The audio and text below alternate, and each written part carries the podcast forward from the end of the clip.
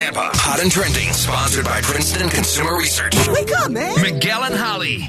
Mornings on Hot 101.5. Here's Holly O'Connor with what's trending in Tampa Bay. The Grammy Awards went down last night, and I'll just be honest, it was a good night for the ladies. It was a good night for women.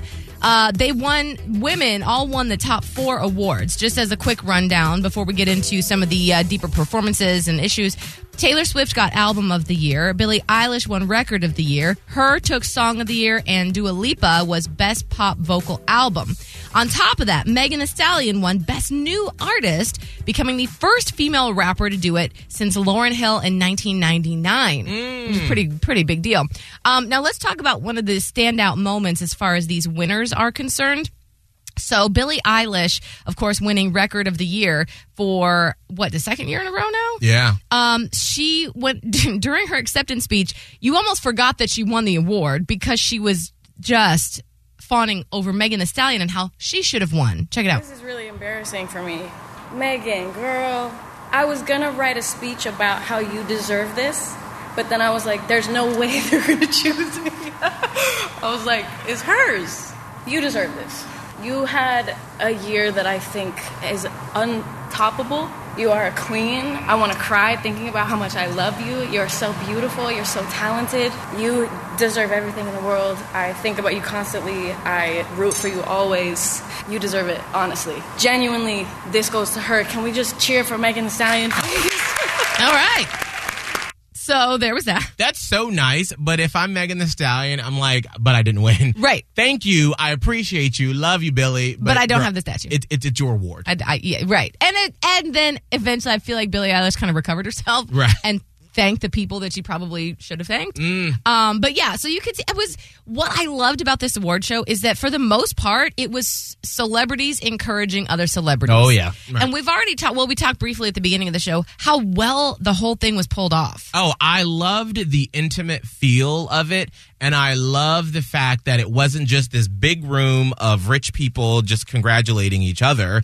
We're in a pandemic. And so they told that story. And I loved how they did the spotlight on different music venues around uh, America. Mm-hmm. Yes. And had regular people present the awards Mm, and shine yeah. a spotlight. I just thought they did a great job of weaving in because they understand that, like, yes, all those people that we're watching to get these awards live at a different level than Yes. we do, but we're all still going through this pandemic. Yeah, And they weaved it together perfectly. And I think that it for the first time it showcased it's not just the artist that you see and love and it exists in a vacuum. Like Right. Mm-hmm. it takes radio, it takes those small venues, it takes all of the promoters. Like this is a massive industry and for the for as long as I can remember it was just like, oh, here's, you know, Billie Eilish. Right. Here's Megan Thee Stallion, which of course they deserve all that.